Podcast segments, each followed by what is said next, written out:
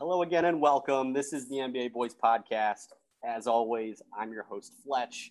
Tonight, I'm coming to you live on a Tuesday, very chilly night in November. Um, we've got a great guest for you, someone who's been on the show a few times already, and every time he comes on, he's better than the last. He is the best chef in all the land, Mr. Brian Lewis. How are we tonight, sir?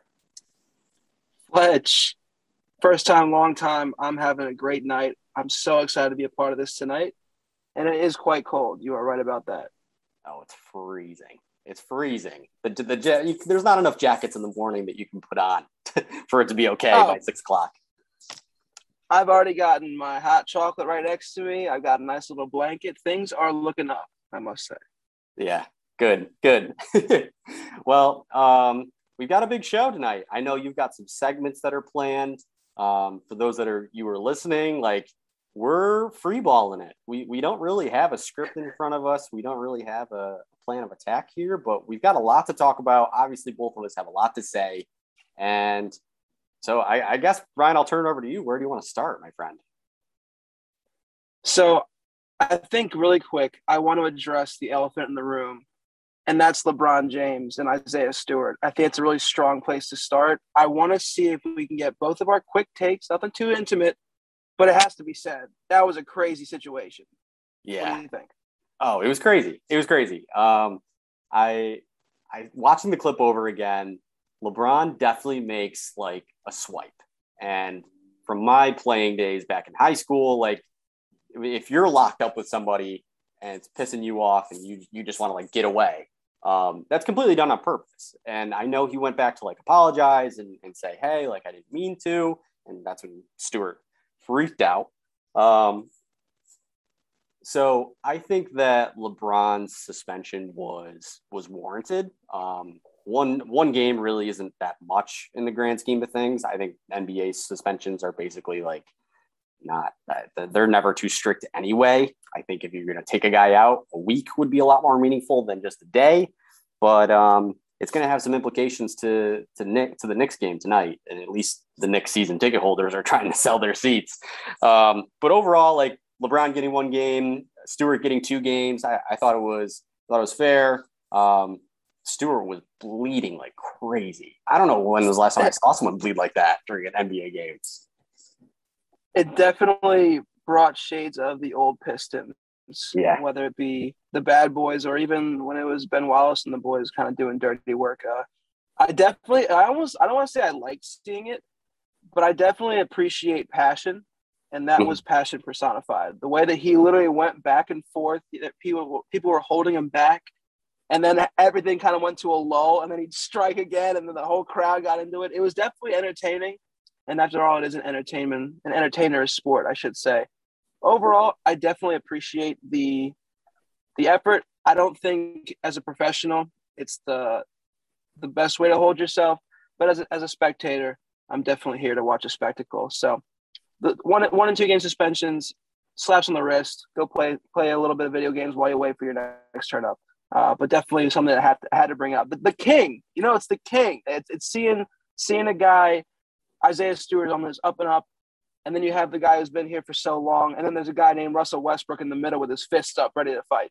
Yeah. So I loved all of it. It was definitely entertaining. So uh, I definitely want to bring that up. So, which carries me into the next part. LeBron James, a guy who we think so highly of, I'm sure, as, as a whole, as a whole unit of, of friend group and the, and the NBA boys. But he's some guy that one might say because he hasn't been playing a lot, he hasn't necessarily been holding up to his fantasy value that some were, might have been higher on, some might have been lower on. I wanted to go into a quick segment of buy, sell, and hold, just to get an idea of players who may or may not be playing at their optimal point to see if it's time to panic or it's time to continue with with uh, keeping on with them. So I have three. I have I have a couple guys to throw out at you just to see where your where your mind is at. If you want to take a minute to kind of look them up, make sure you have an, an idea. By all means. So, number one, I'm gonna I'm gonna mention his name. He's a guy I hold very near and dear to my heart. A Luka Doncic, someone who has had a few little injury issues as of late. He's averaging right now 24.9, 8.3, 7.9 with four about four turnovers a game. having some good numbers, but I want to hear your thoughts. Is he a buy, a sell, or is he a hard, stronghold? Um, that's a great question. I think it's a great person to start off with too. Um, I think with Luka at this point, I'm going to hold. Um, not really buying because he's not playing to his level of expectancy. Um, and I'm not selling because I know he's a young player and will pick it up by the end of the season. It's still a long year. We're talking about games in November and October so far, which really don't have much to do with when we get around to the, the May, April timeline when we're gearing up for the play, the postseason and, and when we get along to the finals. So I'm going to hold on Luka Doncic. Um, I do think for the the past couple years he's been incredible talent. I think he's going to be a, a, future MVP of the league. Um, but at at some point, and this is something that happens to a lot of rookies, is like they might have one great rookie season where they play out of their mind. Uh, a Michael Carter Williams, for example, um, they play great, and then the next year it kind of evens out where the um, what's the word that I'm thinking of here? The, the phrase that I'm thinking of. It's it's the law of averages, basically, where your first season starts out really well, and then your second season you kind of tank, where it brings you back down to the level of the player you actually are. So I think right now we're starting to see that lower level of Luka, and he's not the insane shooter, step back three, automatic guy that we saw last year and, and years prior as much. Um, but he still is a very great talent league. And right now I'm going to hold. Totally fair. Big fan of that. I, I, totally agree. I think he's somebody who has such a crazy upside the first couple weeks, including couple injuries and kind of just getting a feel for what that Mavericks team really is. Are they good? Are they not? What's the situation with KP? I think definitely a stronghold candidate. Um, and like you said, because of his not not that's a bad start, it's just not what Luka Magic has been and he's had a couple great, great games and a couple stinky games. So I think you're another uh, average thing. Uh, so stronghold candidate to start. Next person I'm going to go with is someone who is overperforming a bit. Um, I'm going to go with the same, the same uh, type of team, actually the same exact team. I'm going Jalen Brunson. I'd love to hear what your thought is on Jalen Brunson, a Villanova guy that we all have seen. We understand how great he is. I believe it's his what is it third year at this point. Um, he was drafted in 2018, so I guess his third he's coming on so strong, in not necessarily in place of Luka, but he is becoming a major, major force for that team. Are you thinking he's a buy, a sell, or a hold right now? I am buying all of the Jalen Brunson stock that there is to offer. All of it. I'm going to buy the whole house and sell the store. it, Jalen Brunson. When I remember watching him when we were at Seton Hall, and he was such a smart basketball player. Like you could tell his IQ on the court was better than anybody else around. And he would just put himself in positions on defense, offense, any name of the game. He was there making plays, and it's been no different in the NBA. Um, I thought it was, I, I, I, was shocked that he didn't get drafted. Um, I, I was shocked that like he didn't get drafted this year in our in our league. He actually had a decent season last year, and um, I think he's going to continue to be a force. There is obviously a little spot in the Mavericks offense for him. Um, he's kind of cut out his own little role as like that, like kind of backup point guard, sometimes like a shooting guard. And especially in a time like this when Luka's struggling or not playing to his his usual level, Brunson's awesome. And I don't think there's really many players on the Mavericks you can count on outside of Luka for scoring. Like Kristaps, um, I saw this on Instagram the other day, and it was like the team, like a list of players that was the team's worst acquisition, or like the players that teams are still trying to recover from. And they said that the Mavericks, and it was it was Kristaps, which I didn't really agree with. I think Kristaps has been fine. His biggest knock against him is that he's like hurt all the time. Um, but I think that's where Brunson comes in great, and he does fill that role, and he's been just an awesome scorer all around. Like even looking at his past few games, oh my god! Um, against the Clippers, twenty points, four boards, eight assists, three steals. Um, against the Suns, two games in a row, eighteen points for both of them. He got four assists or four rebounds, ten assists, and then nine rebounds, nine assists. Like this dude goes literally goes off against good teams. Um, I'm I'm fall all in on Jalen Brunson. Absolutely, that guy puts himself in a position to be a league winner at this point with the way he's playing. He finds a nice little niche in that Dallas offense. He runs the offense. In his last seven, he's at nine assists a game. On the season, he's at 15.8, four and a half, five and a half, and only one and a half turnovers. That is insane. Like the ratios, you know, it's like four to one at that point. Really, really impressive stuff from Jalen Brunson. I'm a big buy candidate on him. I was eyeing him about, I think, late October when he got dropped by, I think, uh, Haniel and he got dropped by Ian. Um, and Nick Cobb, he's had a great team. We'll get to his team later, but definitely was a huge pickup for him. Huge, huge buy. Now, with his third guy, we are recording this on a Tuesday. This will be the last guy we have for this segment. This is the third guy we have on the list. In the spirit of Thanksgiving, what do you do on Thanksgiving? You gorge yourself, you eat a king's feast. This guy has has been eating like a king this entire year, and I want to know for you, at the top of his game, Paul George, are you buying, are you selling, or are you holding? Ooh, Paul George. That's someone I haven't really thought about in a while. He's playing. He's having a great year.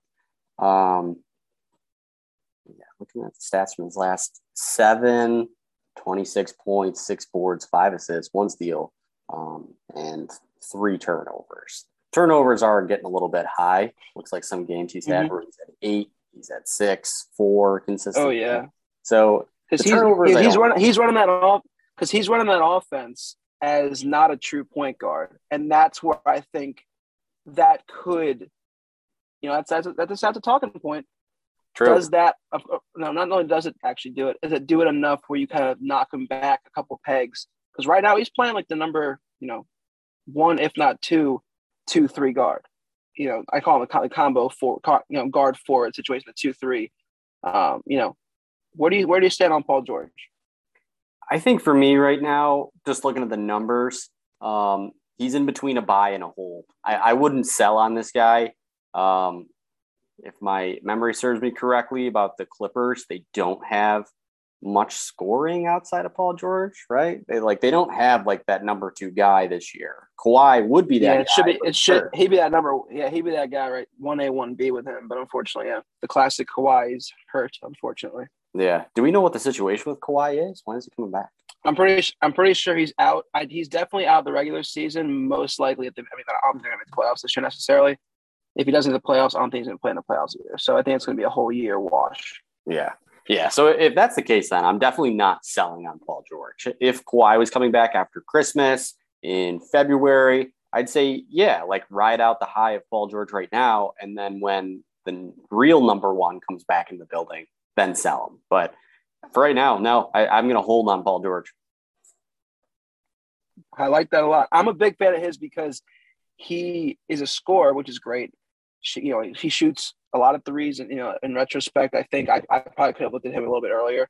Um, I wasn't as high on him because I'm afraid of injuries myself. That I feel like with his, you know, he had the one really bad injury, but I'm still thinking in my head, I'm like, this guy in my head, I think he's, he's made a, made of glass. So, so far he's been so good. And I love the defensive presence too. Steals, a couple blocks a game. So that is, um, that is what I like as well. Um, so yeah, those are my three quick guys. Wanted to run through that really quick and we'll be on to the next thing. I, Fletch, if you want to take it away, I'd love yeah. to listen to what you have next. Yeah, yeah. Today, right now, we are going to go to the segment that I brought up to you the other day. We're going to play Guess the Player. Um, I'm going to go through the top ranked players in the league right now. Um, I'm basically going to give you a five category guy that I think would be a great fit on any team. Um, and it's going to be a player that you know you might not think when you when someone says hey this is a top 10 guy in in fantasy or a, a top 10 top 20 category scorer that you need to have on your team or you know you should look to draft. Um, these typically like these are players that are playing well you know arms and shoulder head, head and shoulders and arms above where they should be. Um, head so, shoulders knees and toes my friends. All that's how good they are. Exactly. All of them. All of them above where they should be. So I want to see if you can guess who I'm thinking of. So let me filter a little bit. Do I get any guesses? Like But we're or, gonna or get any uh any questions? Couple questions like you know Yeah, leave me gonna to, do leave me to some water. We're gonna do some hints. We're gonna do first. We're gonna start with the position, and then still can't guess it. We're gonna go to the team, and then actually we'll do team last. Team might be a little bit more um, obvious. So we'll go position Yeah. first, their player rank second, and then their team last. And don't cheat. Don't look it up. Of on course not. All right, let's see. Let's see.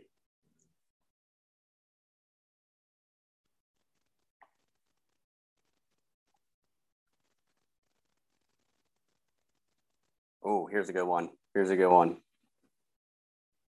All right, I'm going to read you the stats. Read you his line right now for the season.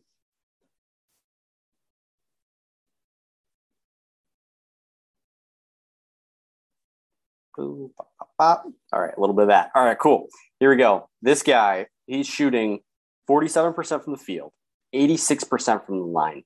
He averages two three two threes a game, um, seven, almost seven and a half boards a game, two and a half assists, one steal, and 19 points with only two turnovers a game. Who is it? So he's he's a guard. I'm assuming he's a guard. Two two threes a game, 19 points. How many assists and rebounds? He gets 7.4 rebounds and two and a half assists. Oh, so maybe he's a big man. Could be a big. Maybe he's like the the forward Yeah, type. combo. Yeah, forward. So I get to ask, what's the So I'll tell you. right? Yeah, well, I'll tell you his position. So he's a he's a small forward, power forward. All right, three, four, and he's in the East or the West. He's And I'll a. Western Western Conference. All right, And his he's position rank, nine, he's averaging 19.3 points a game. 19, 7, and two, with two threes a game in the Western Conference. So, is he? Because immediately I'm thinking Brandon Ingram. Mhm. Um, but he might have too many assists a game just because he has the ball in his hands a lot. Is he? I'm trying to think about the division. Um, is this player on the Blazers? He is not. He is actually on the Sacramento Kings. Tell me it's Richaun Holmes. Oh, it's not. You're close. It is the pencil, Harrison Barnes. Oh my God. Harrison Barnes has been going off. Speaking of your segment, buy, sell, or hold. With how Harrison's been playing the start of this year, how do you where you know what are your thoughts on him? Where do you stand? Harrison Barnes, I'm a sell. I'll be a sell, a huge sell candidate. He, I mean, Harrison Barnes. I didn't realize. That, I mean, he's. I mean, he's, I know he's been balling because he's been just getting the. He's been playing how many minutes a game? Like thirty plus minutes a game as a. Yeah, like you know, 35. yeah, like he's been on the court so much. I think if he can shoot efficiently, I think he's great. I, I just personally, I think he's a great sell high candidate. I Mhm. don't think he's going to continue to score about 20 points a game. Like maybe the boards will stay around the same, the assists will stay around the same, but I'm thinking he's more like a close to a 14, 15 point, point a game guy, especially when Buddy Hield's and Buddy Hield's off, off the bench. Um, he's been playing like a baller. De'Aaron Fox has been having the honestly not the best go of it at early. He's been starting to kind of catch fire recently. Holmes has been a beast. I don't know why I got nervous. I, I fucking said Holmes. He's a center, uh, forward center. Um, but he overall that team has a lot of mouths to feed, especially in a young offense. Um, I don't know if Harrison Barnes is going to continue the success. If he does, you know, Mazel Tov. But if not, I think he's a huge sell high candidate right now. So whoever has him, definitely start uh, thinking about what to do with him.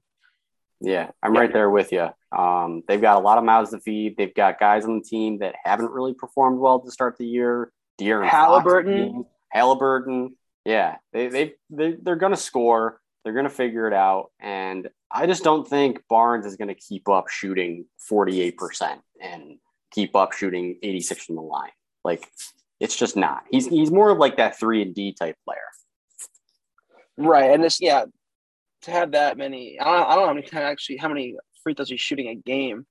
Um, but yeah, eighty six percent. I mean, it's it's pretty freaking good. But good, good for him. That's I mean after after the battle he had to face again, you know, with with uh, Golden State, they don't have a chance to to shine a little bit on a young team. This might be, you know, this might be a good for him. Maybe you know overall being a veteran on that team on a real young team, this might have kind of given him a little bit of a chance to have a pedestal and, and, and bounce up a little bit. So who knows? But I'm I'm gonna sell high for him. Yeah, um, I'm with but, you. Yeah. All right, next guy. I'm going to give you a little bit more this time and, and make the flow a little bit easier. So this is a guard in the Eastern Conference. He averages his field goal percentage is 51%. He's shooting 89% from the free throw line. Makes 1.3 three pointers a game, um, 3.6 rebounds, 4.6 assists.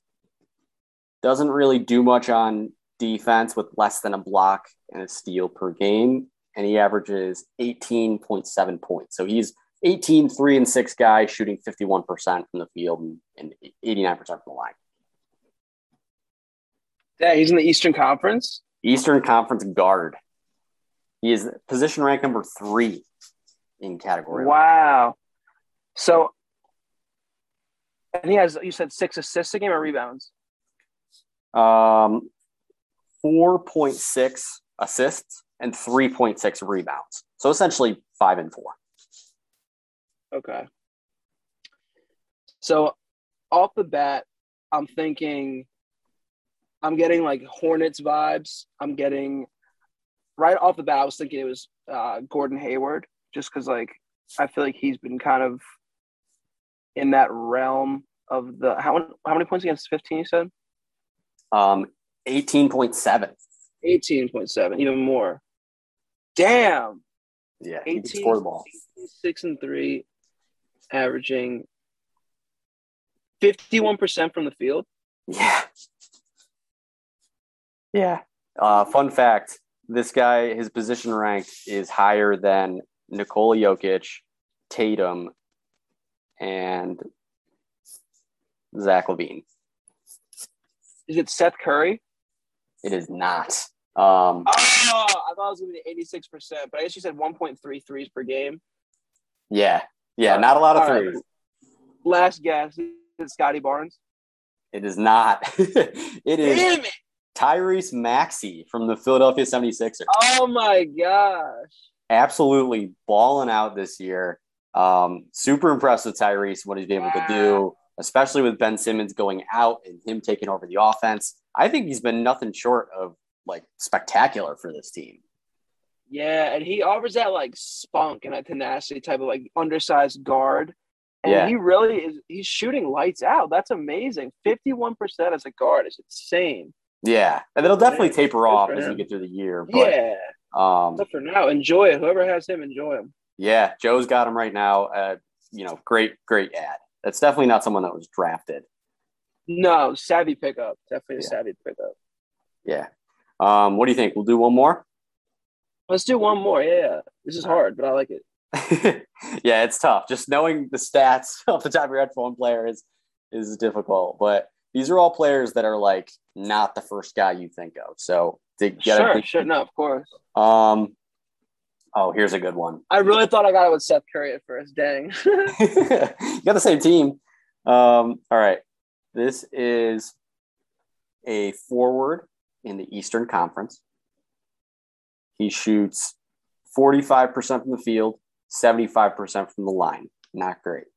Um, but he does average two three pointers a game, seven rebounds, three assists, a steal and a half, and 20.8 points. Forward in the Eastern Conference. That's got to be Miles Bridges. Oh, you nailed it. You nailed it. Dude, I I swear to you, when I was like in my head, I'm like, this got to be him. And then he said 20 points a game. I'm like, bang, Miles Bridges got to be. Yeah. That's the yes. Let's go. Okay, let's go. I had to I had a safe face. I my God. All right, let's go. yeah, you nailed it. Um, Miles Bridges having a great start to the year. Where do you stand on him? And he's he's position ranked fourth right now, which is insane. Um, yeah. How do you feel about him? Are you buying, selling, or holding? I it's funny. I actually talked to I talked to part of the team that has him a couple days ago. I touched talking about my my th- my thinking on him. My big take with Miles Bridges is that he has had the bounce, the athleticism. He's been able to get to the rack at ease, you know, always. But now he's adding a new dimension to his game in that jumper. Like his midi is getting so much better. His three has improved drastically. It's just a matter of time before he really is, you know, he really is going to take that next leap, which he is in the middle of that leap. And I think being able to have that reign of another young team with LaMelo, I think you know having having Plumlee there is going to be has had a nice like a nice sense of you know ease when he's in the paint. I feel like he's really having that you know he has that nice mix of youth and veteran leadership on that team too. Mm-hmm. Um, Hayward's there as well. I think it's a nice, a great, a great situation for him. With that all in mind, I'm a huge fan of the sell high on Miles Bridges. Absolutely. I think again, 20 points a game is you're an elite NBA scorer if you're averaging 20 points a game. I don't know if he's quite there yet with his scoring. He does have crazy upside because of his athleticism, it's just about his efficiency of getting there that I'm a little bit nervous about, and I just don't know if it's going to get it done. For for depending on if your team needs it or not. If your team doesn't necessarily need the you know the, the best of three point shooting, doesn't really necessarily need like the best of um, efficiency. Because what's he shooting? He's shooting not too bad. What you said, forty eight percent. Yeah, um, I clicked away from it. Let me go back to him. But yeah, it was like seventy five percent from the line, and 45% from the field. Yeah. Yeah. So 45 is like pretty good. You know, it's pretty good. It's like probably up my, I think average probably 40%. Um, a little bit higher than average. You know, free throw percentage is probably below average at that point, 75%. Um, you know, I think I'm, I'm just a huge sell high fan on him. I don't know if he's going to maintain the sh- shooting that he's done overall. And uh, he's leaving so many points on the line because he gets to the line a pretty, pretty, pretty good amount. Yeah, he does. He, he averages like four attempts per game from the free throw line, mm-hmm. which in today's NBA, with the new, actually, like with the new rules, it's yeah, like, it's pretty decent. Yeah, like yeah, that a that's a lot. That's a lot. It means he's driving to the cup. He's getting fouled. Like it's good basketball. Um, I, I just hope that he can, keeps it up and improves um, next season and in future. Yeah. Cool. Um, Damn, I'm, I'm so glad I got that. I know. I, I I'm I'm happy you did too. You got on the first try too. Let's go. oh, yeah. All right. So All what's right. next? You got a segment in mind, or should we flip to the standings and how everyone's sitting right now? Yeah, let's go. Let's go ahead and dive into how our teams did last week. Kind of seeing what stood out to you and what's you know what's going to go ahead. So without further ado, I think we can uh, roll that out. Cool. Yeah, sounds great.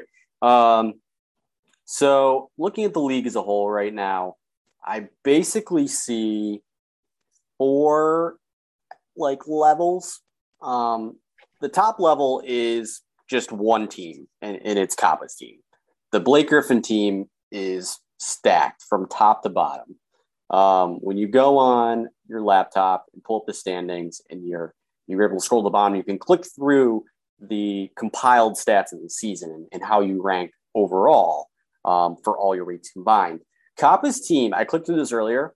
He's in the top five of every single stat except for turnovers, which doesn't matter. I think he's like eighth. Um, other than that, he's in second in steals, blocks, points, assists. He's like fourth in rebounds, fifth in three pointers, and then he's in the top three in both field goal and free throw, even leading field goal percentage. Like his team is so good right now. I don't know, like, unless there's a big injury, I don't really see anybody shaking that. Do you? I mean, his team is so good. I I could not agree more. I think he's made two really big choices. One is to ride with Jordan Poole. I'm so mad he got him because he was such a huge candidate for a breakout year. Jordan Poole's playing out of his mind. Jalen Brunson, like we talked about before, is such a huge hiccup for him because he's playing better than even like a last round um, candidate for a draft spot, or even you know he's playing, he's playing like a like an eighth, ninth round. Hey Alexa, Alexa, shut up. It's the second time she tried to remind me about the garbage. I'm so sick of Alexa. So sick of it. All right. Keep going. Very good.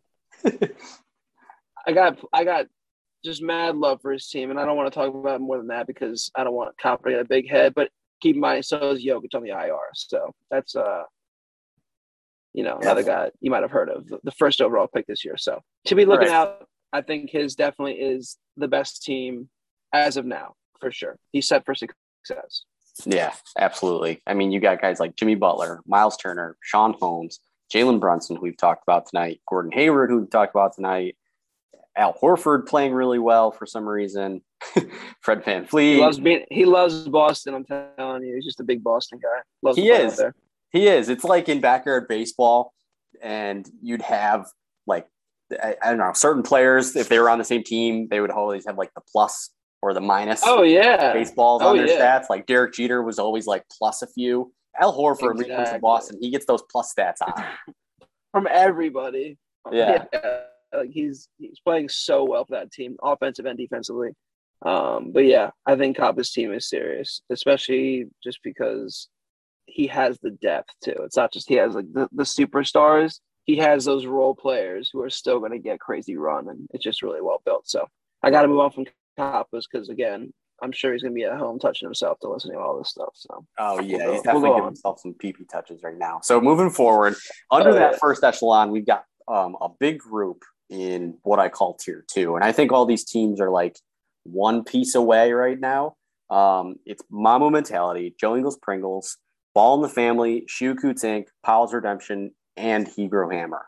It's going to be a fight for these six teams to make the five playoff spots. One of them is going to get left out, and I'm really interested to see who it is. So in this group, I think just to give an, an idea of um, of where I'm, I'm, at with this Mamba mentality, Ian's team like kicked my ass. Like his team like worked my team. I'm not gonna lie. I don't know if it was like his team did super well or my team didn't play that well. Whatever it was, his team worked me. Like I had like two categories that I won. It was like free throws and turnovers. It was like a whack, like horrific run. He just lost two, six, and one to Blake Griffin and that just to kind of give you the, the echelon difference. But I will say, Mamba mentality, Ian, back to back years with such well rounded squad, like such a well rounded squad. I think he has a couple guys like uh, Jakob Daniel Gafford, like these big men um, who are so so good on the defensive end. Um, once they get that offensive, you know, side of things going, Jakob Poeltl's just back from injury. You know, they're going to be so so big for him. I think he did a great job with drafting the strong rookies. He got Mobley, Giddey, and Scottie Barnes. That is so fresh that he got all the three like really fun young guys. Um, and then you mix in the PGs of the world who are balling. The Anthony Davis is when healthy is incredible. Like he really does have a really sweet, uh, sweet squad. Clint Capela is a beast. Um, and of course Malcolm Brogdon. So overall, I think he did a great job drafting. Uh, and I'm excited to see those young guys blossom this year because I guarantee Scottie Barnes is going to be a problem for the East for years and years to come. So it's exciting stuff for, for Ian's team. Um, yeah.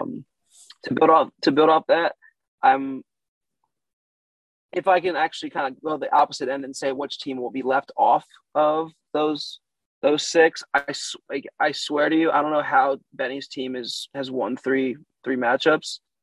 Um, I don't know if it's Chris Duarte is doing or what. His team is just not a playoff team as of now. No offense to anybody. Harrison Barnes is one of those players who's been playing super well for him. Luka's injuries have been have been very well documented this year. Um, I was I was trying to trade for Luka earlier this year after seeing all the issues that he's been dealing with. His coach saying he's going to fight through any injury. Hopefully, you know, all, just things that I don't really feel too comfortable with. I just don't see his team. Grayson Allen's been getting a run because Di, uh, DiVincenzo's been out he won't be getting as much run moving forward. You know, I, right. I just don't know. LeBron James, yeah, LeBron James when he plays obviously is great, but you know the best ability. Oh my god, I butchered it. The best ability is availability, and right now he does not have that. Jamal Murray when he comes back, if he comes back, Jonathan Isaac. Don't even talk to me about Jonathan Isaac. if he ever plays in the NBA again, I'll be surprised. Um, so yeah, Jalen Green's exciting, but I just don't see his team having enough uh, star power to really you know make anything happen in the playoffs if he even gets there. Yeah, I'm Sorry. with you there. Um, I think, yeah, I think Chris Duarte had a great start to the season. He's kind of like, I think he's not getting much minutes in the past few games. He was out for a couple. So maybe this is time where he starts to taper off a little bit. I think there's also a lot of sell high candidates on his team, like Harrison Barnes, we touched on. Grayson Allen's definitely one of those. Um, even Kyle Kuzma, I would say, is a sell high. Great pick. Yeah, Great great, pick. pick. Great pick. I mean, do you think he's a sell high, or would you would you hold on Kuzma? He's getting For run. Kuzma, that's what I was gonna say. For Kuzma, I think he's a a special candidate to to remain somewhat in that because when he was playing really well, it wasn't because he was averaging like 40 points a game, or not 40, but you know what I mean, like super crazy point, you know, point outpour. It was his consistency on the defensive end and the offensive end, getting boards and being like that strong third guy, if uh, if not fourth guy really in, in Washington. You know, having Bradley Beal, having Dinwiddie, having Montrezl Harrell, like he's been really solidifying himself in that starting role of getting like 10 boards a game, getting around 10 to 12 points a game, a couple assists and getting that offense moving. I think he's a really strong candidate to continue not a dominating pace, but a pace that is, is good enough that I don't think you're getting enough you'll get enough value based on the name alone. I feel like Mhm. our league is very name very name driven. I've, I've found that out very you know very consistently consistently. We're a very big name driven. Kuzma doesn't offer that star power that you're probably gonna get enough value for. So I'd be at a hold level for him, but I do do think that Harrison Barnes and even I'm still on the verge of Luka being a good at this point trade high while you ha- trading high meaning while at least he doesn't have that out for much much more of you know instead of day to day it's going to look more like week to week month to month so Yeah, get it while it's hot yeah, yeah. I mean, you, you actually brought up a really good point that I didn't see beforehand on Kuzma. He gets a lot of boards, a lot of boards. Oh, yeah. Like he got 17 against the Celtics, 12 against Brooklyn, 13 against Miami, 13 against Charlotte. Like he consistently gets rebounds, which is very impressive. Um, he does get a lot of minutes too. He consistently gets over 30 minutes a game. He's even touched 40 a few times in the past few weeks. Um, as long as he sees the court, like he's gonna get the stats. I think that's one thing that really held him back in in Los Angeles is like he never really got that consistent run as a starter. He like kind of did, and then LeBron showed up, and that was the end of that, right? Um, right so yeah, I, I I I still kind of on the sell high vibe because it's just Kyle Kuzma and I don't trust him. I know how inconsistent he can be, but we'll see. Like he's definitely someone to keep an eye on. So moving forward with the standings, um, beneath that clump in the middle, we've got like the lower half, and so I think there's like two levels here. You got um, the Data Tatum, Team Henny, and then like maybe the Real Greek Freak. This is like your lower echelon where you might need like two or three pieces to turn it up. And then at the bottom, um, Schroeder's Cat, John Castell don't. Neither of those teams have found a win so far. And um, I know they're both competitive guys, so they're, they're probably scratching and clawing to find a, a trade partner right now, or at least having conversations. was that a reference to the Schroeder's cat the scratching and clawing is that Oh, I, unplanned reference. I like that. Yeah, unplanned So- fun. I think both of these teams have really good pieces.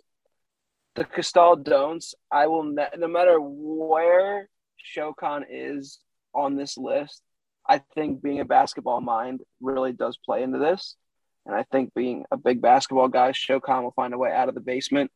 As of now, you're looking at guys like Bam, Shea, Beal, Tatum. I'll even sneak Terry Rozier's name in that in that top echelon of his team. Mhm. He's got some pieces. I Jaylen Brown, man, like playing like the best player in Boston. You know, I think he has some seriously high talent. Just a matter of do I does he utilize that to for trade pieces to get more depth? Because um the huge the drop off is when Cam Reddish is playing. Desmond Bane's been playing above, you know, above what I think he probably will have the rest of the year. Um, Wiggins is still Wiggins, so he's he's been balling honestly for the most part this year. And he's on a tear. The, he's on a tear the last seven. Um, I think he's gonna he might be a really nice sell high candidate or even better, he's on a really good team and he's playing like 30 minutes a game. He might be a great keep guy where he's like getting that those numbers the entire year. I just think that the the Cedi Osmans of the world, I'll even I mean Jae'Sean Tate, he's been playing pretty well too. So he, you know, he's been not I don't want to say borderline drop, um, but he's had games where he has like zero, he'll have like three, but then he'll have games of like eleven and eight. So it's like, do I want to drop? Do I want to keep him? Probably keep. Um, yeah. But I think if you can leverage maybe one or two of those stars, get a couple solid pieces on the side, um, I think he has a, a good enough team where he should not have zero wins for much longer. His team is pretty sweet. Yeah. Um, I agree. And then as for you know what I mean, you know, he has pieces. And then as for Garrett's team, I think it's time to press the panic button a little bit. He has yeah. a couple good guys, a couple good guys, but I think it's time to maybe sell on DeMar DeRozan while he is like the third leading MVP candidate right now. You know, maybe use him to get maybe piece him with somebody else to get two solid players because right now he has Steph Curry and DeMar and maybe Christian Wood. And that's like Drummond's been playing really well because he had that space with Embiid gone. And I think I always question myself for dropping him, but yeah, at the time, whatever. Um, I just don't think he has enough oomph in his team. You know, Ayton's good. Um, Ayton's really good actually, but he yeah. you need to have a you got to have a you know a couple big men. Jarrett Allen's pretty good. You know, yeah, in terms Jarrett of, Allen's playing good. He's, he's, like getting back into it. He had a few games off. Right. Um, right, and like and uh, you know his his numbers are a little skewed just because he's played less less time. Yeah. But overall, you have two solid. Not you know you have two solid centers at the start. You have two solid guards.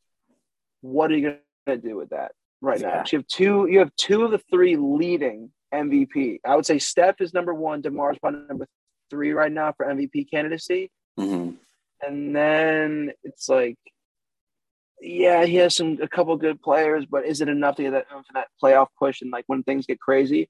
I think he has some pieces. Maybe I, I went a little overboard in saying it was a time for that panic button. After all, it's only the first five weeks, but I would recommend leveraging, you know, just to just to see what you can, you know, just to, just to shop the market, especially when you're oh whatever and whatever. You know, it's a time that you can make a couple moves and not feel bad about it. Yeah, yeah, it's definitely time to make the moves and there are some players on the team I'm looking through now that like Jarrett Allen's one of them where he had a few games off and kind of struggled. Um, Christian Wood has been a shell of himself from how he was last year. Um, the podcast that I listen to a lot, um, Locked On Fantasy Basketball, um, Josh Lloyd, the guy who hosts it, basically talked about Christian Wood today and was like, this guy when you watch him on the court, he doesn't look like the same player. He's he's not taking the lead. He's not into it. Like you can tell he's just not having fun in Houston. And I think that's really it's really like pushing into his stats and how he's done this year. So he's really been a big disappointment for the team. I'm sure Garrett's like fed up with him at this point. Um, Isaiah Stewart, yes, it's nice to get that noteworthy fight against LeBron James, but he really hasn't done that much this year. Um, as I'm looking through Isaiah Stewart, like I'm seeing he started off way hotter though. I will say he started yeah. out like hot. Yeah, and he's tapered off. He's had games where he's yeah, only yeah. played like 18 minutes, 16 minutes. He gets four boards, five boards, or I'm sorry, four and five points, like one board against Brooklyn in 18 minutes. Dude, you're the starting center. you got to get more than that.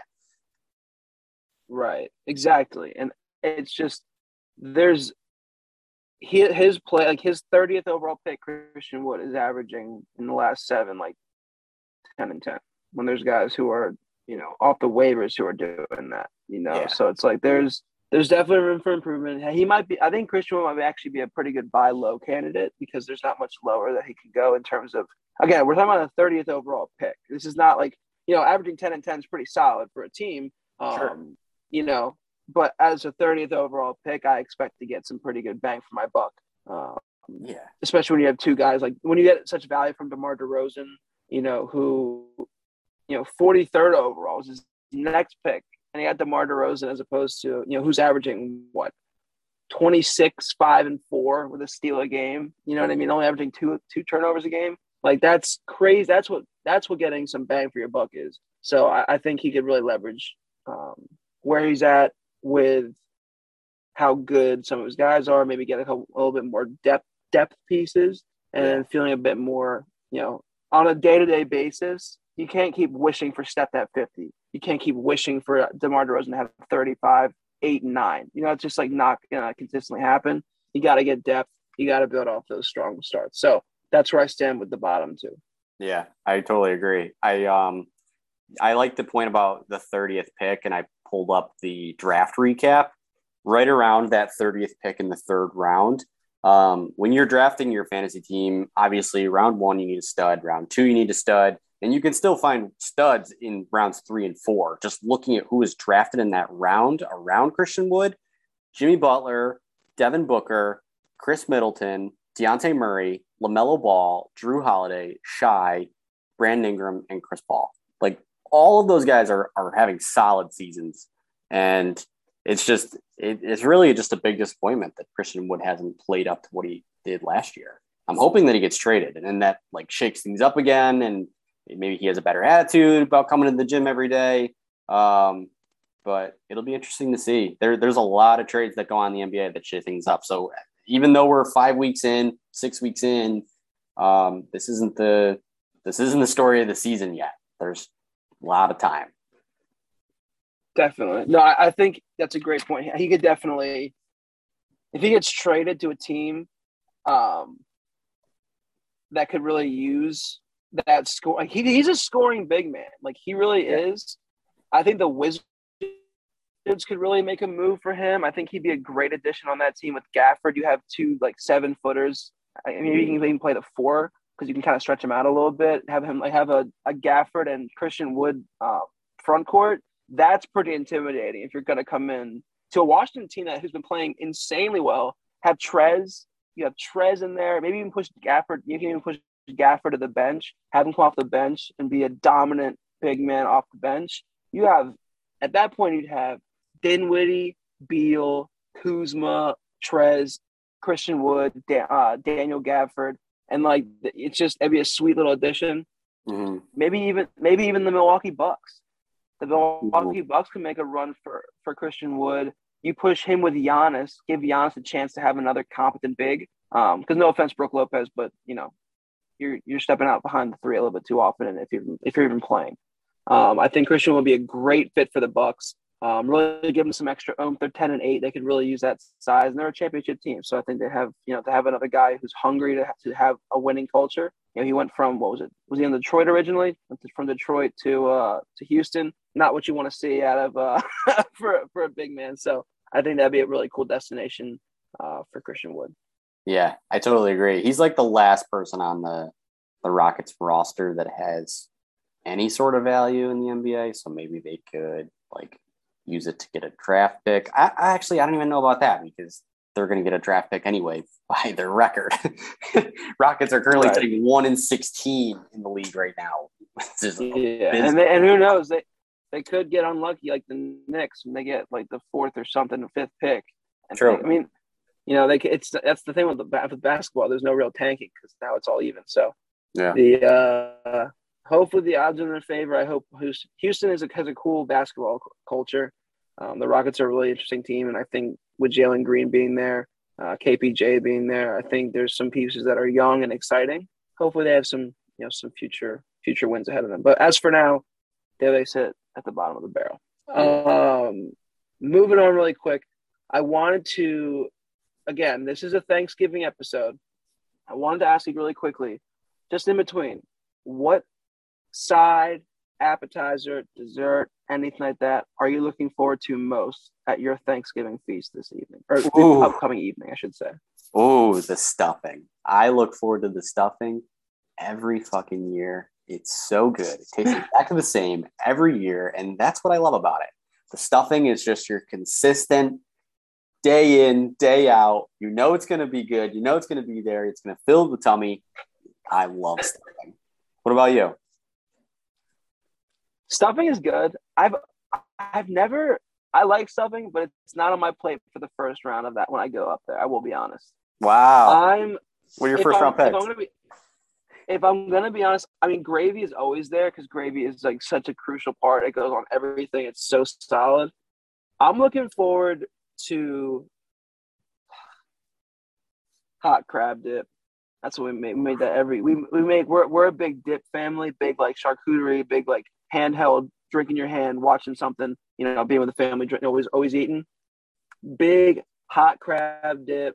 You sit that in front of people with some bread, some veggies. You get a couple of ice cold beers right out the fridge. You pass one to your uncle. You crack one open for him. You cheers him, and you smack on some hot, cheesy, delicious crab dip. Number one overall pick for me every time, no question. Oh yeah, Jeez. No wonder you're a TikTok god, Brian. You got my mouth watering over here. gotta set the stage. Hospi- hospitality, baby. Gotta make sure you feel good. But that's I had to bring it out because again, it's not just a regular episode. This is a this is a holiday. This is a holiday special because tomorrow some people are off. Some people like myself have a half day. Others might be working, but the second that that clock hits five five thirty six, they are cracking open something cold and they're seeing their friends from back home. That is a fact. yeah, absolutely. And It's hopefully Thanksgiving. and uh, hopefully this kind of this can help out the drive in the morning on your commute for everyone that's listening. This this can be the, Exactly. The first part of the day. crack open your morning. There Yeah, you go. very so good. I wanted to I wanted to do one more thing before you know I don't I don't know what you want to do after this, but I do want to have one more thing. I want to know do you think there's a team right now in the bottom half that could make a run? Not necessarily to win, but to have a, a run to make a you know make a change up in, in the in the standings in the next couple weeks. Is there anybody? If there's anybody, what do you think? Ooh, I like that question. I am going to take a second and run through these teams. Um, to start the year, I'd say Haniel's team looked really good. He started out really hot, and I like some. I, I like a lot of the pieces that he has on his team. Rudy Gobert, always solid. Montrezl Harrell, he's having an awesome year. And I was surprised at how, how well he's playing. And I think he's going to keep it up because it's really like the show. Getting getting. MVP chance nightly, might I Yeah. add. Yeah. MVP chance. Yeah. Verizon Center. Come on. That's pretty awesome. It's awesome. And I think he's got great pieces too, like James Harden. I think he, I mean, he's still the number one position rank. Okay. I still don't think he's at his top level James Harden that we've seen on Houston. Um, Khris Middleton's really good. Siakam is is pretty good. He's, I mean, a couple years ago he had an awesome season and he kind of struggled since, but it looks like he's trying to get his legs back and starting games in November. So I think he's going to improve over the season as it goes along. PJ Washington's solid. DiVincenzo's hurt. Kelly Olynyk's hurt. Um, and, and Washington's hurt too. So I think Haniel's team realistically has good pieces. Um, they've got a lot of guys that are hurt. D Rose, Cole Anthony also have the out symbol. So once they get things like together and, and put back the way they should, put Humpty Dumpty back on the wall, I think they'll be fine. Um, I, I really don't think it's time to hit any sort of panic button in the Team Henny world. I could not agree anymore. This team is good. Like this is not like a oh we could maybe have a chance at no no no. This team has playoff implications written all over it. Cole Anthony, dog. Montrezl Harrell, dog. Rudy Gobert, dog. Harden. Look at his last seven. Harden's last seven, 25, seven and a half, eight, and two with one block a game. Still has issues with turnovers, but you know what? When the ball is in your hands 90% of the time without Kyrie, it's gonna happen. This guy is balling right now, and he's finally getting over that hump of the initial foul call rule, right? You have a mm-hmm. guy who's gonna be putting up 30 points a game. Half of the time it's on free throws, you know, partially on free throws, but you know, like he shoots like 15 a game. You now now you re- reduce that. So at the beginning of the season, he was shooting two a game. Wow. Averaging 16 points a game, really reducing that, you know, limiting his ceiling. Now, with the league kind of starting to take over, it has its own mind of its own. It's less, you know, head of the organization to kind of go down on the referees. The games are more free flowing. He's getting more foul calls, and he's actually he's still playing. He's still playing closer to the rules now, but he's starting to slowly yet surely realize what he can do with the new rule set, and he is killing it. And that whole defensive lax James Harden crap, yeah, I think he's stopping that with two steals a game. That's pretty sweet. Averaging 37, 37 minutes a game last seven. He is here to stay. 38 minutes, 41 minutes, 37 minutes. Those are his last three. He had 30, a light 36, 10, and 8 with three steals, two blocks. How you doing? I like James Harden a lot. And he had a huge pickup. Lamarcus Aldridge, dog, still gets it done for that Brooklyn team that is like basically, it's like them the Lakers are like, if you're old and you you have a pulse, come on over. Let's play. Yeah. I'll play Yeah. some run. You want to run, run a couple? You can play five games if you want. Who cares? Lamarcus Aldridge is balling. He's hitting shots that I haven't seen him hit in a couple of years.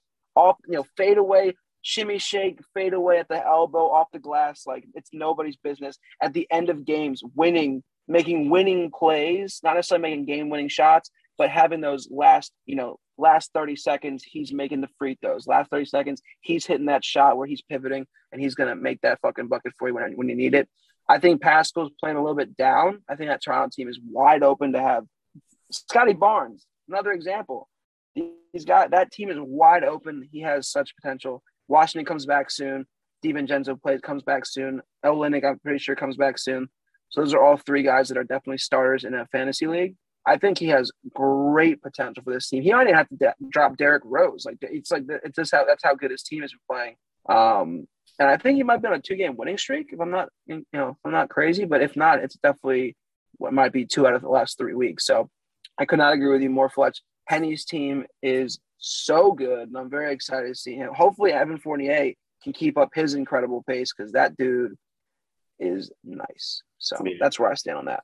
Yeah, yeah, I'm with you. Um, and once he does have those players like PJ, DiVincenzo, Olynyk come back in the lineup, then you can drop some players like Mason Plumlee, um, Carmelo Anthony, um, maybe Lamarcus. Lamarcus, I, I got to give it to him. I, I didn't pick. I saw him on the wire. I didn't pick him up because I was like, hey, he doesn't get too much, too many minutes. Um, he averages around like the low 20s, maybe gets like 28, 27 every now and again, but he's been productive even with a low minute standard. Um, just looking at the last seven days, like 24 minutes, 15 and a half points, six boards, um, and a block a game. So a guy that you just picked up off the waiver wire, he, he's a solid choice. He's position ranked ninth right now, amazingly. And yeah, he, he's played head and shoulders above where we saw him in the beginning of the year. I, I thought when we started the season, he's not even more close to an ad. And, you know, got to give it to him. Um, a lot of great pickups from Henny's team. And I think there's a lot of potential. So we'll keep an eye on them for sure as we get through the next few weeks. So And he also has Garrett's best friend, by the way. Garrett's best friend Yeah, Bobby Portis. I heard they're Ah. really close. loves it. Garrett's a big Bobby Portis guy. Loves him. That's what I heard. But I hope he asked. I hope he asked Bobby's wife, or at least Bobby White's wife, looks like that because she looks like something out of a fucking cave. I don't even. I don't know if you looked it up before. I have. She's a very interesting looking person. No, uh, I'm sure she's a big follower of the, of the pod. I'm sure she- you know she's a friend of the pod, of course. But Mhm. I just got to know why she looks like that. That's all I gotta say. I gotta make the search now. I've never actually seen her before. No way. Is that his wife or? Oh no, that's his mother.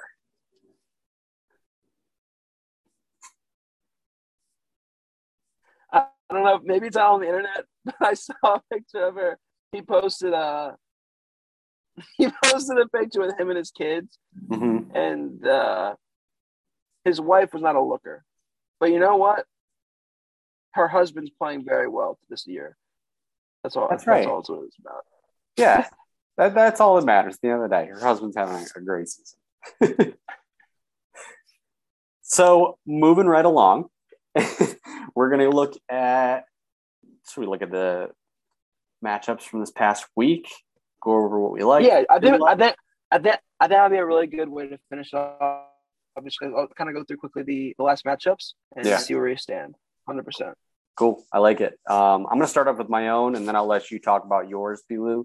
Um, Sure. Mine, I mean, I guess I'm disappointed. It doesn't know it's I mean, every time you lose, it's not fun. But at, the end of the day, I had so many players hurt that if I won, I was going to be shocked. Um, this past week, I've had Embiid, Vucevic, Devonte' Graham, Mitchell Robinson, and Nerlens Noel was fighting with some injury too. So it's like you know, five solid guys on my team, Joel and and Vucevic being my top two picks. Anytime your top two picks go down, it's hard to win yeah. ever. So that's fair. so I, I was battling with the real Greek freak all week. I was actually leading most of the time. I was like, all right, cool. If I get a win out of this, I'll take it. Um, but he ended up winning in the end five to four.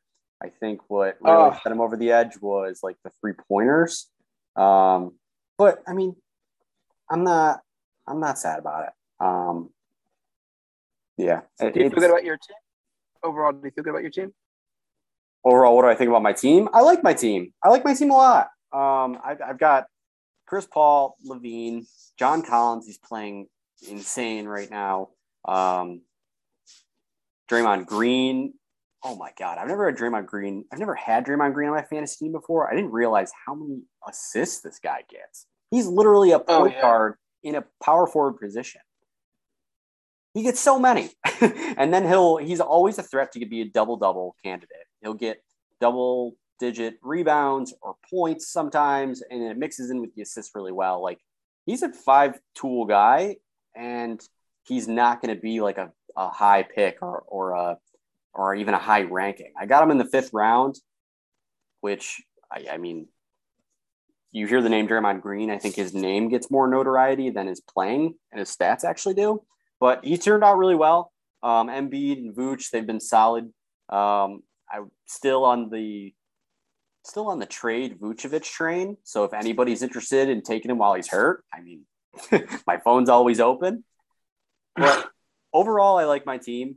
Um, I'm happy with the pickups that I've gotten recently. Nerlens Noel, I think he pairs really nice with Mitchell Robinson. Um, Josh Hart is getting a lot of run. Um, Kevin Huerter, who I grabbed today, is starting to get some more minutes. So I'm I'm happy. I'm positive with this team so far. I think that once we get a little bit healthier, we'll, we'll turn into a force. Totally fair. Yeah, Embiid and Vucevic off the rip, like that. Just you build a team around those guys. You build a team around those guys because they're your first two picks. It's the foundation of your team. So it sucks when you can't necessarily play to your strengths in a week where it might have been nice beating one of the less, you know, the lower team, not lesser, the lower teams as of now.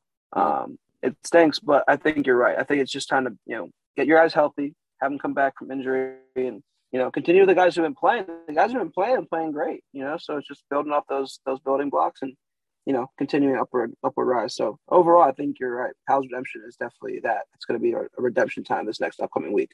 Um, Definitely. so you, yeah. So who do you play this week? I play uh, Haniel this week. Nice. Team Henny. Speak of the devil. Yeah, it's going to be a battle. Um, we're trading back and forth, four and five, five and four. Um, my team, I mean, yeah, having Embiid and Vucevic out really hurts because I count on those guys for so many rebounds. And then last week to not win the rebound stat is just a clear stings. indication that yeah, it's it's straight from the guys that I have hurt. So um, I know I'm going to be solid with field goal and free throw percentage, regardless. Blocks, my team is getting a ton of blocks this year, um, but largely because of Nerlens Noel. That dude's insane. And yeah, I, I think it'll be a decent matchup. It'll be a good line in the sand game for my team to see. All right, like if these guys are going to be hurt for an extended period of time, what teams am I going to like struggle with, or or what, eh, like how long is this going to last? Where I, I lose one Sure. with boots, and then if I lose this one, that Team Henny and these teams that are in the lower echelon of the league, mm, Yeah. Then you become one of them as well, huh? Right, maybe. maybe. Like. Hey, let's let's not hope for that. I think you have a good matchup this week. Um, two teams that are vying for, you know, a winning record. I think at this point, Henny Henny is on the up and up. You're also on the up up realistically. Um, so that's definitely a good matchup. Hard matchup. Henny's team is no walk in the park, as we just talked about how good his team is. So yeah, um, best of luck. Best of luck to you. Uh, my mat. I had a matchup last this past week that was crazy. Like went down to the last couple, like last minutes of games. Like it was very, very close. I played against uh, the co-management of of Castaldo and Scurat. Was a five-four, you know, final, which is I never like I never like those. I, I'm I always feel like I'm on the lower. I'm always on the four out of five. Uh, but this time I, I got the upper hand, which was lucky. So felt good. Felt good beating a really, really, really strong team uh, in Showcoots Inc.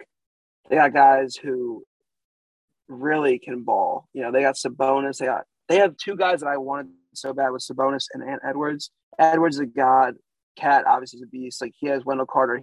He has that Miles Bridges cat that we talked about before. Like he has they have some players that really, you know, could pop off. Porter Jr. being hurt, Nick Claxton being a big part of that Brooklyn team. That's why LaMarcus Aldridge has gotten some chance to run more, is because Claxton's been out.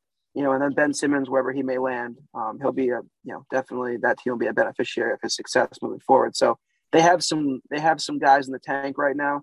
Um, but their core has been great. And they do they do a lot of movement like on their squad, which I really appreciate. I've kind of emulated that a little bit, having one or two spots of like disposable players and you can kind of bring new guys in, keep it moving, you know, and, and so forth. So it was really intimidating almost where I kept seeing them on a nightly basis. Like I would look at the team one minute and they'd have like three guys running, and then the next minute they have six guys playing that same night. And it's like, oh shit, I have to make a move. So they yeah. really are a really well run machine. Like I gotta give them props. Like they were they were on they were on their on their shit. And I was getting a little nervous. So my team felt really good.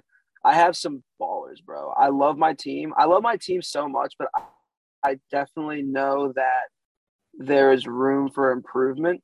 It's a matter of making the right trades. You know, I, I, had a couple moves last week that I'm not crazy about in terms of picking up, you know, streaming rather. I had Coby White, I figured I might try to get something out of dud. Damion Lee, dud. Brandon Clarke had one good game, one dud where he had one point, one board, one assist, one you know, one of everything. Wasn't too good. Um, but I've had guys like Precious uh, who had come on the last, you know, he was out the whole week. In the last game, he put up 12, 8, and 3, and I won by three assists. And he gave me three assists. And it was like, you know, there are guys who are playing to my strength of my team. Tyler Herro is balling right now. Jonas Valanciunas is balling right now. Um, and of course, Giannis had that 47 point game last last last week. That was so important for my for my week. So I think I like my team a lot. I'm definitely open for some trades. Um, I haven't been able to make a trade quite in this league, but I'm definitely I'm leaning towards trying to get something done because I really love in the NBA. I think there's way less win and loss of a trade unless like big injuries because you really realistically you know what you're going to get. The ballers ball on a nightly basis. They might have one or two off games, but in the NFL, with you might have you might be nervous for a trade where you know oh this guy pops off he got like 38 the next game this guy got seven or something like that. Like there the discrepancy from game to game will not be as great as in the NFL. So I want to make a couple trades. Hopefully, y'all can see some value in my team. I'm looking forward to, like like Fletch said, keep my phone open for for some texts and calls. Speaking of trades, I saw one come into my inbox. Was it today? Yesterday? that I wanted to bring up at least once while I got you here. Um, From little old me. Little, yeah, a little interesting trade. I I liked it actually. I'm still going back and forth in my head about it. Um, I, what's your take? I want to hear your side of the story. Do you mind reminding the school, uh, reminding the pod uh, what what the trade was? Should we disclose that in, that information, or should we let them guess? Up to you. I, I, I feel like they're going to lose interest if we don't disclose it. I think so too. We should say it just to see where the heads were at. So Belu offered me Lonzo Ball for Chris Paul straight up which honestly is not a bad trade. Both guys are solid point guards on their own team. Lonzo Ball's position ranks seventh right now. He does really well with rebounds from a point guard position. He actually does really well with three pointers. That's interesting. Two, almost three a game. Um, turnovers are the same for both guys. Scoring is about the same for both guys. Lonzo does more blocks, but not as much steals. Um, and Chris Paul leads the way in assists like far and away 10.3 versus four and a half. Um, interesting trade. I, I mean, right off the bat, with all trades, I've said this before. With all trades, the first the first thought that pops in my head is no. Um, and then I take a second chance to look it over. That's my first. And dive into the stats. Yeah, my first thought for every single trade someone offers me is no, uh, just no. And then I take a look. Um, okay. What I like from Lonzo is the rebounds and the three points made. Those are two categories that I've wanted to improve. And like the pickups that I've made haven't really done enough for me there. Um, what I don't like about Lonzo Ball is the considerably low field goal percentage, 40% versus 47 of Chris Paul. That's that's seven percent in in a field goal is kind of a lot. Um, and the amount of assists. Now, I my team has been really good at assists this year. Like I mentioned with Draymond, he gets a ton anyway. So I think there might be some wiggle room there. It's this is like the tough part about category leagues is like you wanna you want to make moves to improve your team, but you're worried about nine different values at once. Like how do you how do you balance that? So Philo, give me your side of the story on this trade. What do you like? What do you don't like? What do you what are you trying to gain from Chris Paul? So I'm I'm in the position now where I feel like the three pointer is de- three pointers and scoring are definitely mine. I love my team for those two. I think I have a little bit of wiggle room for losing a couple threes a game to improve my assist. I feel like I'm on that I'm in that weird like that weird purgatory of like, is my team pretty good? Like I have a lot of guards, and I'm still like in like middle to lower part of the pack when it comes to assists. I like Chris Paul's steal, you know, because the steals are on the same. Probably if not, Lonzo has more steals a game. Um, like I love Chris Paul's free throw percentage, which my team has been pretty mids on. I like the, the field goal percentage, a little bit of a bump in field goal percentage. Um, but overall, I think it's a relatively fair trade. I just think that with your categories being you know, stronger rebounding realistically. You could, you know, have that extra little oomph with Lonzo being a good rebounding guard. You can make sure to solidify that. There's a lot of really strong big men play this year. So rebounds are going to be a really competitive category. Um, you know, the field goal percentage, like, you know, I'm not too worried about that just because he's had a couple games of like, for example, like two of 11 a couple games ago. Then I'll have one of seven and nine with like four threes made. Like he'll have great games. I just think it'd be a fair enough trade where I'm trying to improve on assists and I'm trying to improve a little bit on free throw percentage while you could you need a little bit more three pointers and could include you know and could include a, a really strong rebounding guard. Um, that was where my head was at with the trade. Two, you know, it's a guard for guard. You know, I'm not I'm not as afraid of a, a same position trade as I would be in fantasy football. But again, they're two different sports, so I don't want to always compare the two. Yeah, definitely. Um, now, what are your thoughts on stacking the trade a little bit? Like, I've always, and you, you touched on, you've got a lot of guards on your team, and I've talked multiple times about being open to shipping Vucevic. If I acquire, if I acquire Alonzo Ball, let's say we do the trade straight up. I acquire Alonzo Ball. I now have Lonzo Ball, Zach LaVine, and Nikola Vucevic on my team. I'm like all in on the Chicago Bulls to do well, which I think they will. But will they? It's a great be, team to be to be doing that. It is. Will they be the number one team this year out of the East? Um, I I, yes. I go back and forth in my head. I don't know. Yes, the answer I, is I yes. You look, the one the one you're looking for is yes. That's the that's my pick. of course, you want it to be the, the answer is yes, but I honestly don't know. I don't know if this team continues to do great. Like if Lonzo he's having a great start to the year, is that going to continue throughout the season, or is he going to like taper off. And Chris Paul, will he keep up the consistent play he's had for the past few seasons, or will he like taper off? And will he like the age finally get to him a little bit? So It's a tough trade. So if we did, if you were open and maybe we stack Chris Paul and Vucevic, um, would you be open to maybe stacking in Valanciunas, maybe Donovan Mitchell, to name a few? So, Valanciunas. Oh man, I do love that guy. One second, let me no, because I got, everyone. Pod, this is live. This is no, this is no planning. This is nothing. This is live action.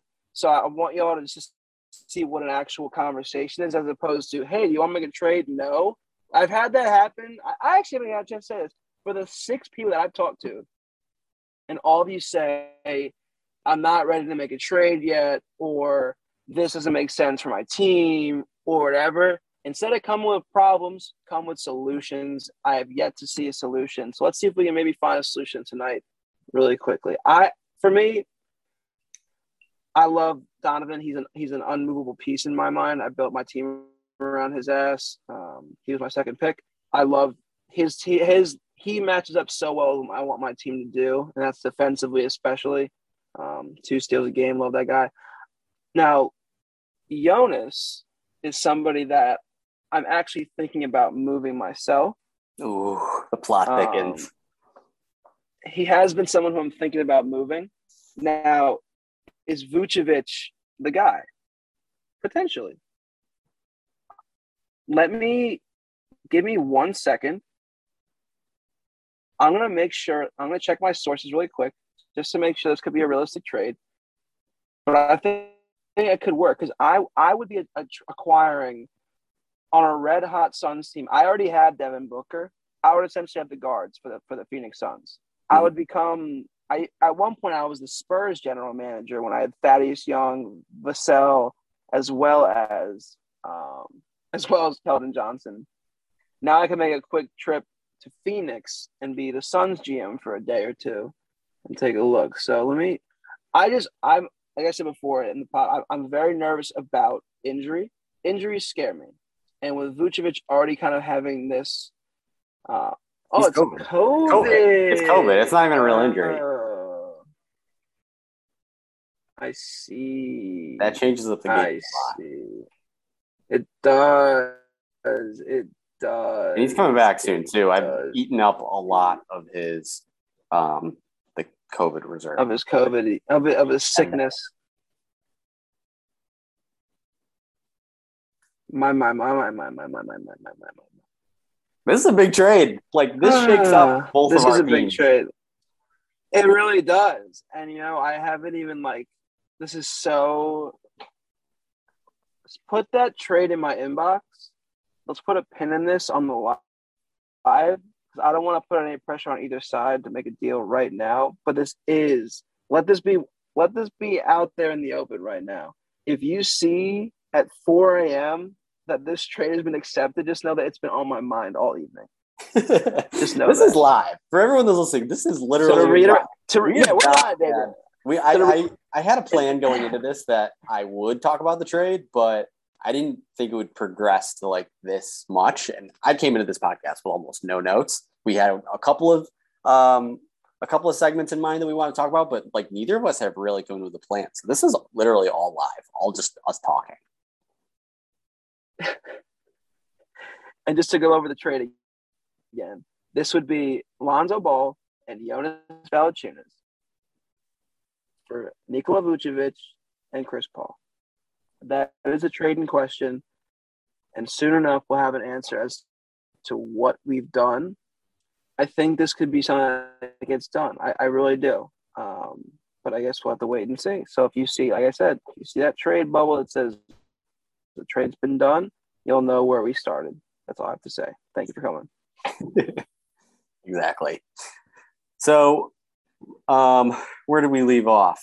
We we were going over mattress from last week, right? You want to go through the next one? Sure. I'll, I'll be. I'll be. I'll try to be relatively quicker. I want to make, All right. make sure Perfect. we can make sure. I don't. I don't want to give you. I don't want to give you too much to have to cut down. no, no, no. You're so, fine. I, I paid. This is why I paid for the extra Zoom subscription so that we can have the full Nice. conversation. Um, while you're doing that, I'm going to manage my IR because I have five hurt players, and in order to trade Vucevic, I'd have to drop a player, and I just don't want to do that. So I'm going to switch some guys. Of course. So I'm look. So you already talked about mine. Talked about yours. Let's talk about the the big matchup of last week. And this is this is like the matchup of the week. This is like The Titans. fast. You know, re, uh, yeah. Rewind a couple of years. It's, this is Giants Cowboys on Sunday night. Carrie Underwood's on the TV. You have a big old iced drink in your hand, and then you're ready to watch some football. Blake Griffin, Mama mentality. Huge matchup of the of the behemoths. Very very close when you go inside the numbers. The field goal percentage, big win for Kappa. You know, 50, 51 to 45. Free throw percentage, 80 to 676. Pretty big win. Pretty big win with three pointers made. Pretty big, pretty big win on the other side with Mom Mentality winning 318 to 223. Pretty solid win with the with assists. This is when it gets really close down here. 48 steals for for Kappa to 44 of Ian. That's super close. Tied with blocks. So one more block either way. It's another big category. And then 90 turnovers to 92. Kappa again edging him out. If those three could have swung in Ian's way, where he has five more steals, one more block, and two or three, you know, three less turnovers, he wins this week. So that, you know, that's at least a building block for him to know, you know, I was that close to being five four and zero as I was to two six and one. So that's something to look at. Huge, huge matchup. Big win for Blake Griffin. Um, they're scoring points in bunches. Um, you know, I think my team and his team are the only teams to hit 700, so that's exciting for him. Um, yeah, big win. Mama mentality will be a okay. He has a great squad. Next matchup, I'm looking at uh, Joe Ingles Pringles versus John Costal Don'ts. Very close matchup. Again, super, super small on a couple, if not just one. 50 points overall, you know, 50 points for points, not two, or oh, sorry, 20 points. That's so small um, for points.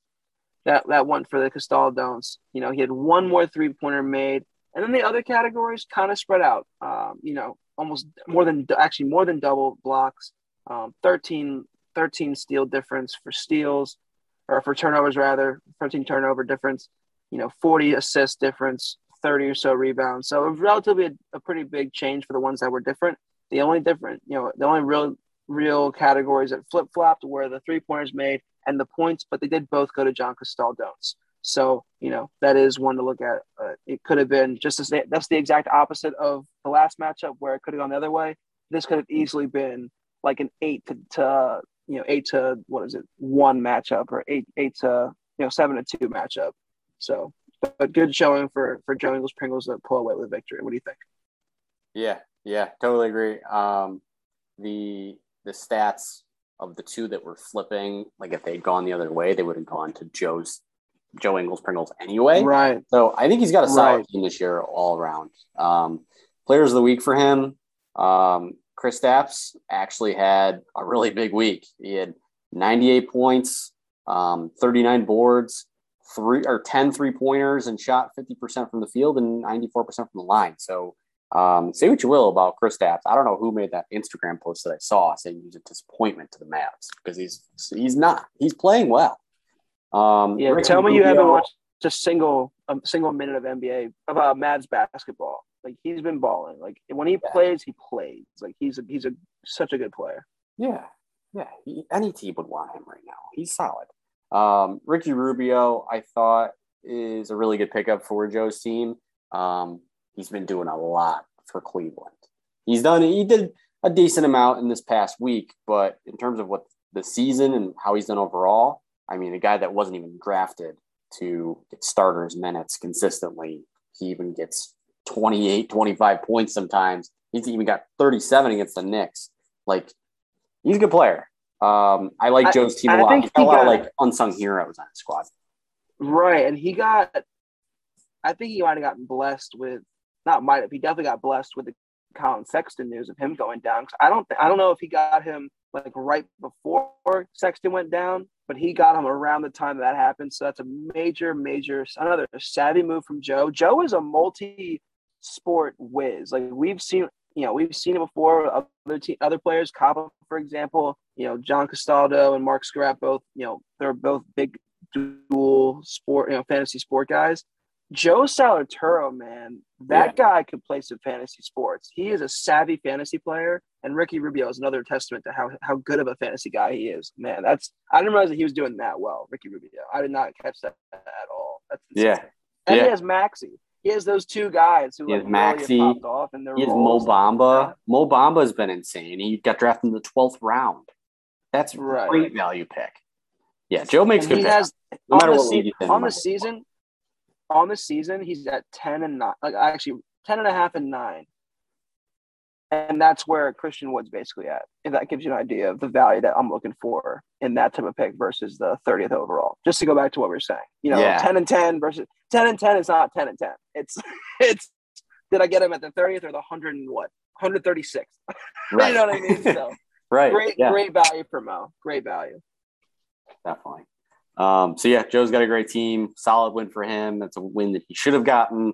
And um, let's see, right after that, we've got two more matchups. We got Hebrew Hammer and Team Henny. Um, Team Henny actually taking the lead, part of his streak that he's got going on. A dominant win, 7 2.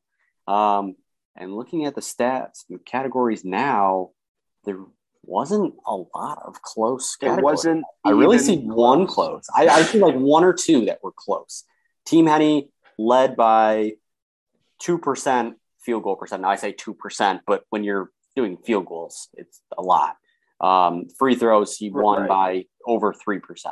Um, three pointers, he had nine more. Rebounds, he had almost 30 more. Assists, he won by almost 40.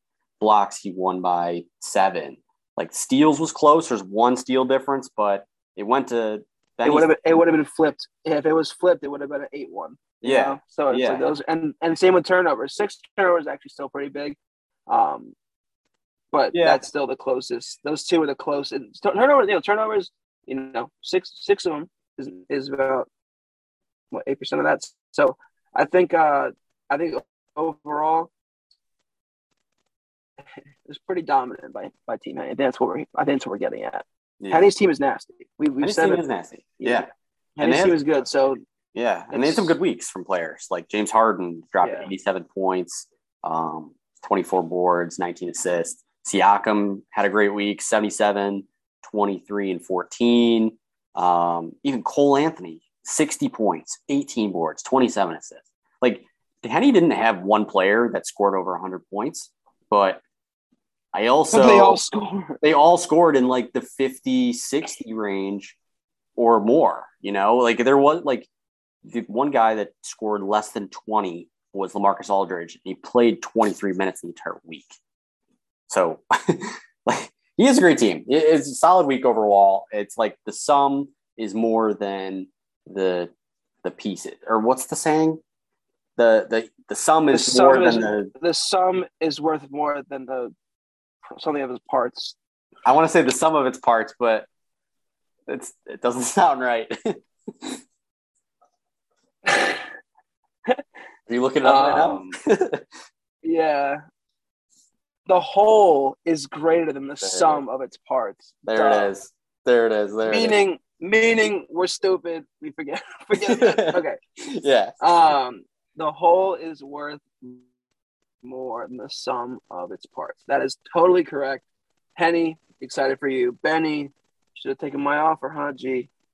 Should have taken my offer. Luke is on the fucking bench, boss. Anyway, forwarding to the last matchup, Data Tatum versus Schroeder's cat. Another ball buster for our friend Garrett. Poor guy has had so many close matchups that they just have not, at least the ball is not falling his way right now. Yeah. Yeah, it really hasn't. Like I'm looking at it now, there's three categories that were super close. Um, the free throws, man. Free throws. you lost by point zero zero three on the free throw percentage. That's like two free throws difference, right? Yeah.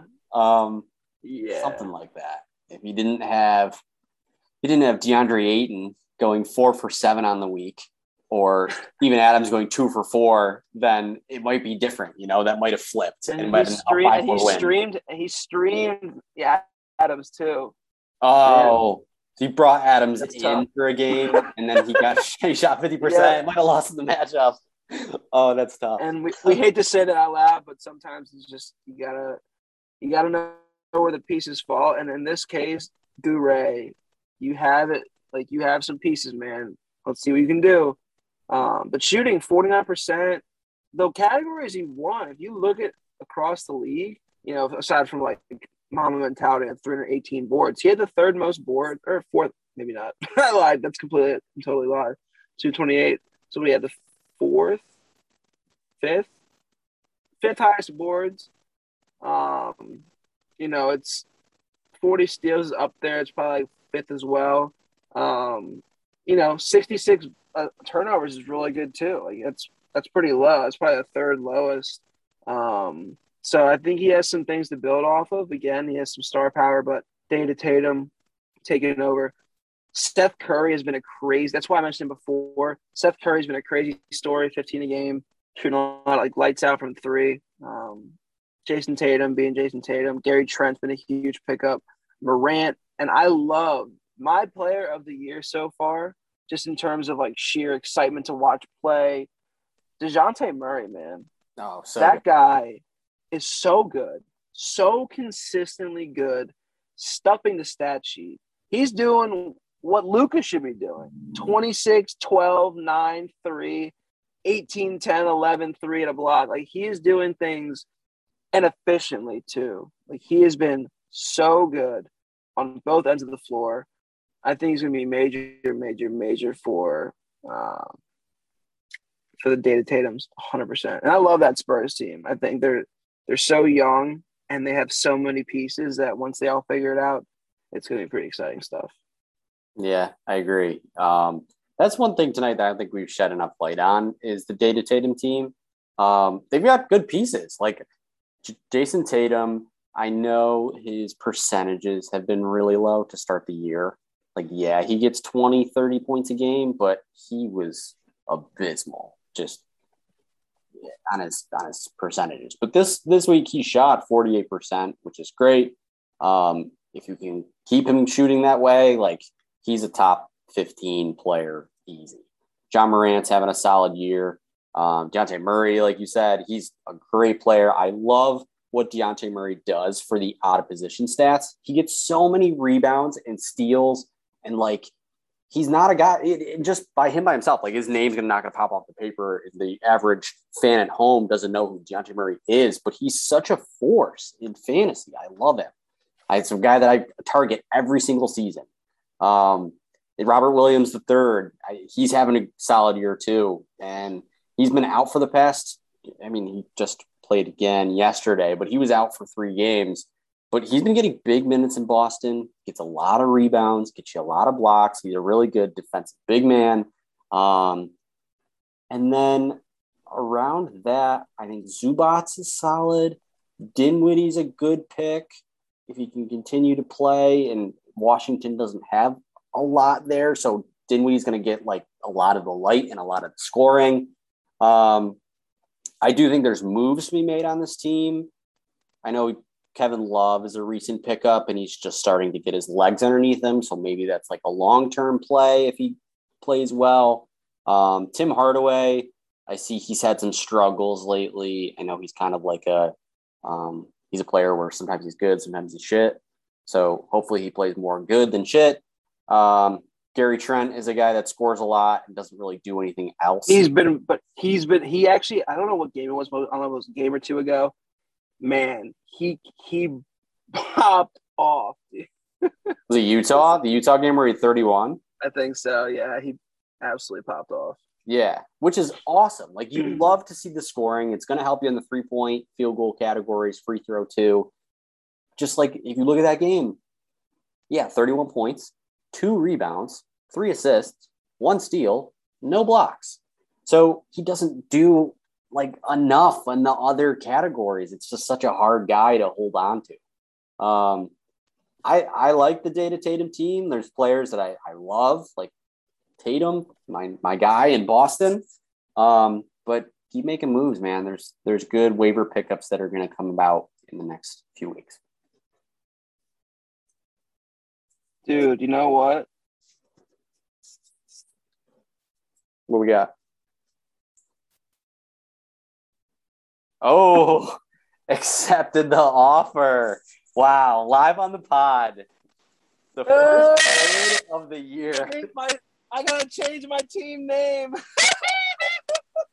it'll be Paul. It'll be Paul in the family instead. that still works. That still works. I'm. You know what? I'm glad that we made the first trade of the year. We need to shake it up a little bit. Get this. Get this league to wake up. This this league doesn't make trades, and we need to wake it up. I think it's going to be great. I think both teams get studs. Jonas Valanciunas has been an absolute stud for my team. 19, 12 and a half, man. Yeah. Shooting shooting 87% from the free throw line. Yeah. Shooting Huge. shooting 50 shooting 50% from the field. Like this guy is a serious bucket and I think it's going to this this will help both of our teams drastically. I agree. I agree. I think this is a help me help you scenario I the as, as it always is. To preface, to preface, yeah. it always this league is built off of I help you, you help me. And yeah. I think this this could hopefully shed some light on how trades are done, conversations to be had, and I think overall be in good shape. I appreciate that trade. I'm excited for it for both. Yeah, me too, man. I appreciate it too, and um, I think we've let the folks at home listen to our voices enough for tonight. I think this is where we we wrap up um, and, you know, we look ahead to the rest of this week and Thanksgiving. Thank you so much, Fletch. I want to say one thing. I am very thankful for the podcast, doing this league, having a chance to talk basketball with my buddies. This has been so fun so far, the last year and a half. I'm excited to see what the next year and, and, and even more has to hold. So, thank you so much for having me on the pod. I'm, I'm so glad we can continue to do this, even though everyone's busy um, it's nice to have this as a little little side thing for us all. Absolutely, I love doing it too. I love having you guys, and I know how much you guys do listen at home. Like I, I see all your texts come in in the group chat, and that's what keeps me going. So I love doing these podcasts with you guys. I'm glad this year we can do it a little more free flowing, have it be a little bit longer, and be a live conversation rather than the question answer interview that I did all last year. So anybody that's out there listening up to this point, you want to come on the pod, chop it up with me, let's go. Hop in, hop in anytime. Give me a ring, give me a text. My phone's always open. So um, we'll talk real soon. Bilu, again, appreciate having you on. Eat up. Eat up. Love you guys.